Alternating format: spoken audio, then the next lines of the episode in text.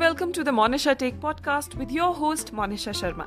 And this is the show about poetry, positivity, philosophy, motivation, introspection, storytelling and everything in between.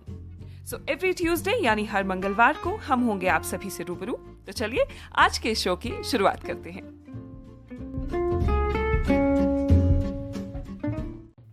भौंका Chamba के भरमौर का एक जवान चरवाहा यानी गद्दी था भरमौर हिमालय की ऊँची खूबसूरत पहाड़ियों में स्थित लाहौल की दक्षिण दिशा में स्थित है।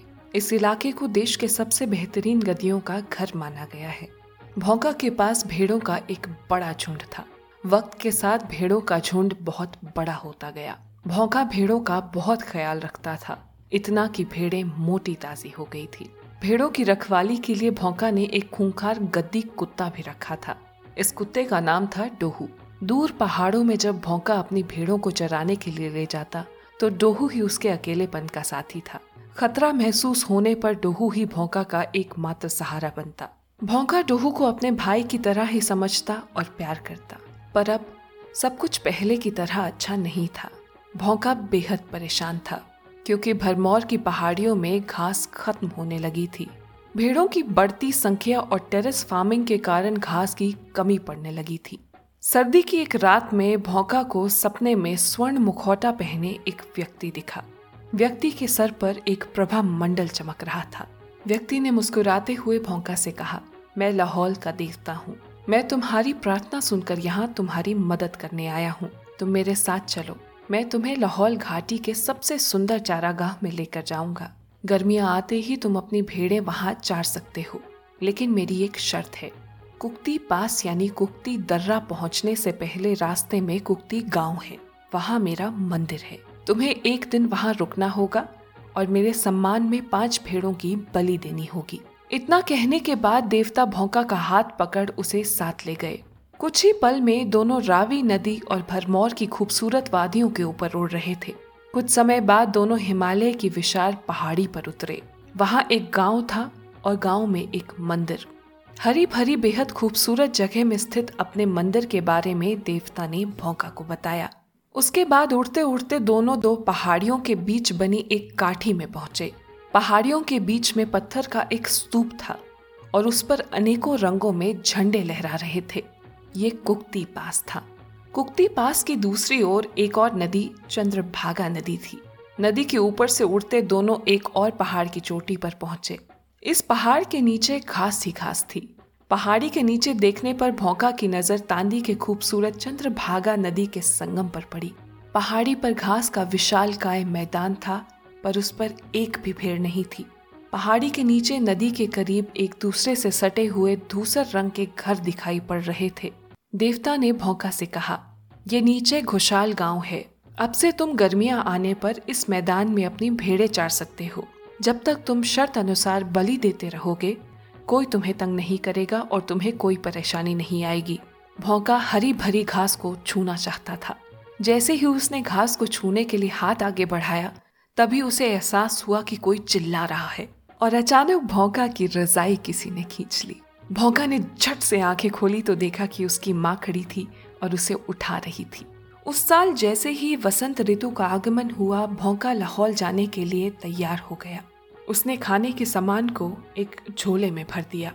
उसकी माँ ने उसे नए कपड़े, जिसे स्थानीय भाषा में पट्टू कहते हैं, एक झोले में डाल कर दिए।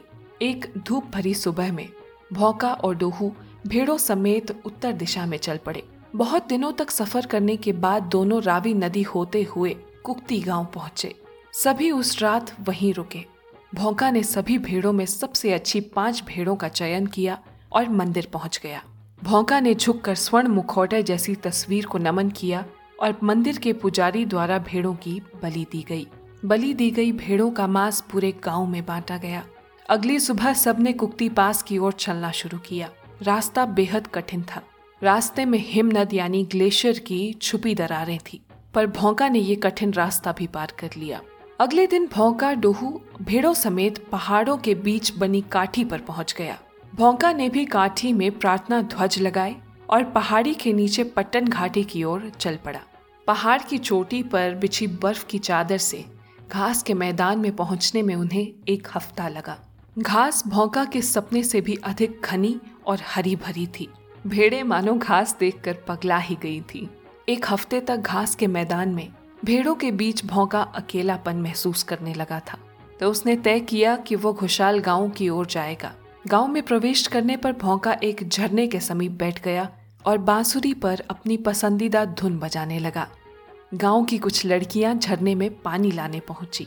अजनबी को बांसुरी बजाता देख सभी आपस में हँसी मगर किसी ने उससे बात नहीं की।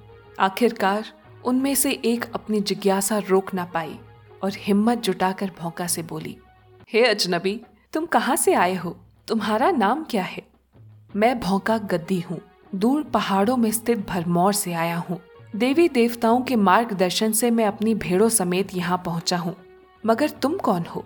लड़की ने जवाब दिया, मैं घुशाल गाँव की सोनी हूँ। तुम इतनी दूर चारागाह से यहाँ तक आए हो। तुम्हें भूख लगी होगी। मेरे साथ आओ। मैं तुम्हें खाने के लिए कुछ देती हूँ। मेरी शर्त केवल इतनी है कि तुम मेरे लिए बांसुरी बजाते रहोगे। भौंका सोनी के साथ चल पड़ा। उसने सुबह होने तक सोनी के लिए बांसुरी बजाई। अब भौंका सोनी को छोड़कर जाना नहीं चाहता था और ना सोनी उसे जाने के लिए कह रही थी। इस तरह दिन बीतते गए। भौंका अपनी भेड़ों और डोहू के बारे में भूल चुका था। पतझड़ का मौसम आ चुका था। एक दिन भौंका सोनी के घर के आँगन में बैठा बांसुरी बजा रहा था और तभी एक पत्ता आकर भौंका के पैर पर गिरा। पत्ता हरा नहीं, बल्कि सूखा, मुरझाया पीले रंग का था। ये देख भौंका के होश उड़ गए। एकाएक भौंका के रोंगटे खड़े हो गए। उसकी भेड़े कहाँ थी? उसका कुत्ता डोहू कहाँ था? पहाड़ की ऊंचाई में भयंकर सर्दी में तो भेड़े जमकर मर गई होंगी। और अगर वो ज़िंदा भी होंगी तो दस्तक देती सर्दी में वो कुकती पास पार कर भरमौर कैसे पहुंचेगा? वहाँ तो अभी से बर्फ़ पड़नी शुरू हो गई होगी। वो अपनी भेड़ों के प्रति इतना बेपरवाह और पत्थर दिल कैसे हो सकता था? सोनी ने भौंका को शांत करने की बहुत कोशिश की, मगर कोई फ़ायदा नहीं था। भौंका उसी पल अपना सामान उठा सोनी को अलविदा कह। गाँव छोड़कर पहाड़ी की ओर भागा भागा चला गया। ठंडी हवा चल रही थी। मैदान में घास भी खत्म हो चुकी थी। भौंका के पहुँचने पर डोहू दुम हिलाता हुआ क्यों नहीं आया? गुफा में झाँक कर देखा तो भौंका अपना राशन जैसा छोड़ गया था, वैसा ही पड़ा था। सब वही था, मगर भेड़े और डोहू नहीं थे। भौंका तेज़ी से पास पार कर हज़ारों ख्यालों के साथ घर की ओर बढ़ा चला जा रहा था। पहाड़ी की चोटी में बर्फ़ पड़ रही थी। इतना दुर्गम रास्ता पार करना केवल एक गद्दी के लिए ही संभव था। भौंका अपनी भेड़ों के लिए परेशान था। बेहद परेशानी और कठिनाई के बाद भौंका कुकती गाँव पहुँचा। थका, लाचार, शर्मिंदा भौंका चला जा रहा था। कि अचानक उसे एक कुत्ते की भौंकने की आवाज़ सुनाई दी। भौंका दौड़ता हुआ आगे बढ़ा तो उसने देखा कि कुकती गाँव में उसकी भेड़ें घास चल रही थी। डोहू भागता हुआ खुशी से भौंका पर कूद पड़ा। भौंका जानता था कि डोहू ही उसकी भेड़ों को सुरक्षित यहाँ तक लाया है। भौंका रोता रोता मंदिर में देवता का धन्यवाद करने गया और कुछ दिन और चलने पर घर पहुँच गया।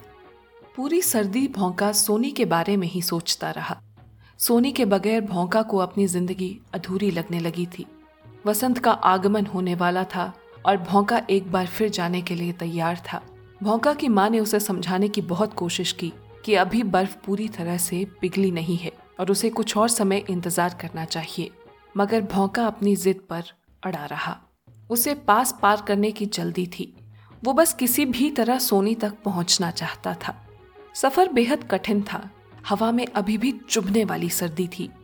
भौका को मंदिर में एक रात रुकना और बलि देना वक्त की बर्बादी और बेमतलब लगने लगा था। इसलिए उसने एक तरकीब निकाली। उसने बलि के लिए पाँच भेड़े ले जाकर मंदिर के पुजारी को दे दी और डोहू और बाकी भेड़ों समेत खुद पास की ओर चल पड़ा। भेड़ों और डोहू के लिए रास्ता पार करना बेहद कठिन था। मगर भौका के दिमाग में केवल एक ही बात चल रही थी कि वो किसी भी तरह सोनी तक पहुँचना चाहता है। भौंका और भेड़े पहाड़ी से उतर ही रही थी कि अचानक बहुत तेज गड़गड़ाहट हुई। भौंका ने पीछे मुड़कर देखा तो पहाड़ के एक बड़े हिस्से में दरार पड़ रही थी। ऐसा प्रतीत हो रहा था कि पहाड़ का ये टुकड़ा किसी भी पल टूटकर गिर पड़ेगा। पहाड़ी से बर्फ़ और पत्थर गिर रहे थे। वफादार डोहू ने अपनी जान की परवाह न करते हुए भेड़ों को सुरक्षित जगह ले जाने की कोशिश की। एक पल डोहू और सभी भेड़े भौंका की आँखों के सामने थे और दूसरे ही पल वहाँ केवल पत्थर, रेत और बर्फ़ थी। भौंका भागता हुआ आगे बढ़ा और ढेर से अपने जानवरों को निकालने की कोशिश करने लगा। मगर कोई फ़ायदा नहीं था। डोहू और सभी भेड़ें मौत की नींद सो चुके थे। भौंका असहाय रोता रोता पहाड़ी से उतरकर लाहौल पहुँच गया। भौंका अचंभित था। वो बिना सुध बुध बस घुशाल की ओर चला जा रहा था। अब बस एक सोनी ही उसका एकमात्र सहारा थी। ये सोचता हुआ भौंका चंद्रभागा नदी के किनारे चला जा रहा था कि तभी कुछ लोग मिले। भौंका को लगा कि शायद उसने पिछले साल घुशाल गाँव में उन्हें देखा था। ये सोचकर वो भागा भागा उनके पास गया और पूछा, दोस्तों, क्या तुम घुशाल से हो? लड़कों ने कहा हाँ बिल्कुल, हम घुशाल से हैं। फिर भौंका उत्सुकता पूर्वक बोला, क्या तुम मुझे बता सकते हो गैत्सो की बेटी सोनी कैसी है? इतना सुनते ही सभी लड़के ज़ोर ज़ोर से हंसने लगे। लड़के भौंका को पहचान गए थे। पूरे गाँव में सोनी भौंका के चर्चे थे। लड़कों ने हँसते हँसते एक दूसरे की ओर देखा और तभी उनमें से एक ने चुपके से अपने दोस्तों की तरफ़ आँख मारी और भौंका से कहा अच्छा वो सोनी? उसकी तो सर्दियों में ही शादी हो गई। इतना कहकर वो लड़के वहाँ से चले गए। मगर भौंका पर दुखों का पहाड़ टूट पड़ा था। उसकी दुनिया खत्म हो चुकी थी। भौंका को अब दुख और पछतावा होने लगा था। कि उसने देवता की शर्त अनुसार मंदिर में एक दिन रुककर बलि क्यों नहीं दी? क्यों उसने जल्दबाजी की? मगर अब बहुत देर हो चुकी थी। भौंका को अपने सामने बहती नदी के अलावा कुछ नहीं दिख रहा था। बेबस, लाचार, लज्जित, दुखी भौंका नदी की ओर बढ़ता चला गया और आखिरकार नदी में कूद गया। तीन दिन बाद सोनी रोज की तरह झरने से पानी भरकर वापस लौट रही थी कि तभी उसने अपने पीछे चल रहे दो लोगों को आपस में बातें करते सुना। क्या तुमने सुना? जोबरंग गाँव के लोगों को नदी में बहकर आई एक गद्दी की लाश मिली है। उसकी शक्ल उसी गद्दी से मिलती है जो पिछले साल घोषाल हमारे गाँव आया था। सोनी समझ गई थी कि वो गद्दी भौंका ही है। उसके जहन में केवल एक ही बात चल रही थी कि भौंका अकेला होगा। मुझे भी उसके पास जाना होगा, वरना उसका ख्याल कौन रखेगा? अपने पानी के बर्तन को नीचे रखते हुए सोनी भागती हुई नदी की ओर गई और भौंका की ही तरह नदी में कूद गई।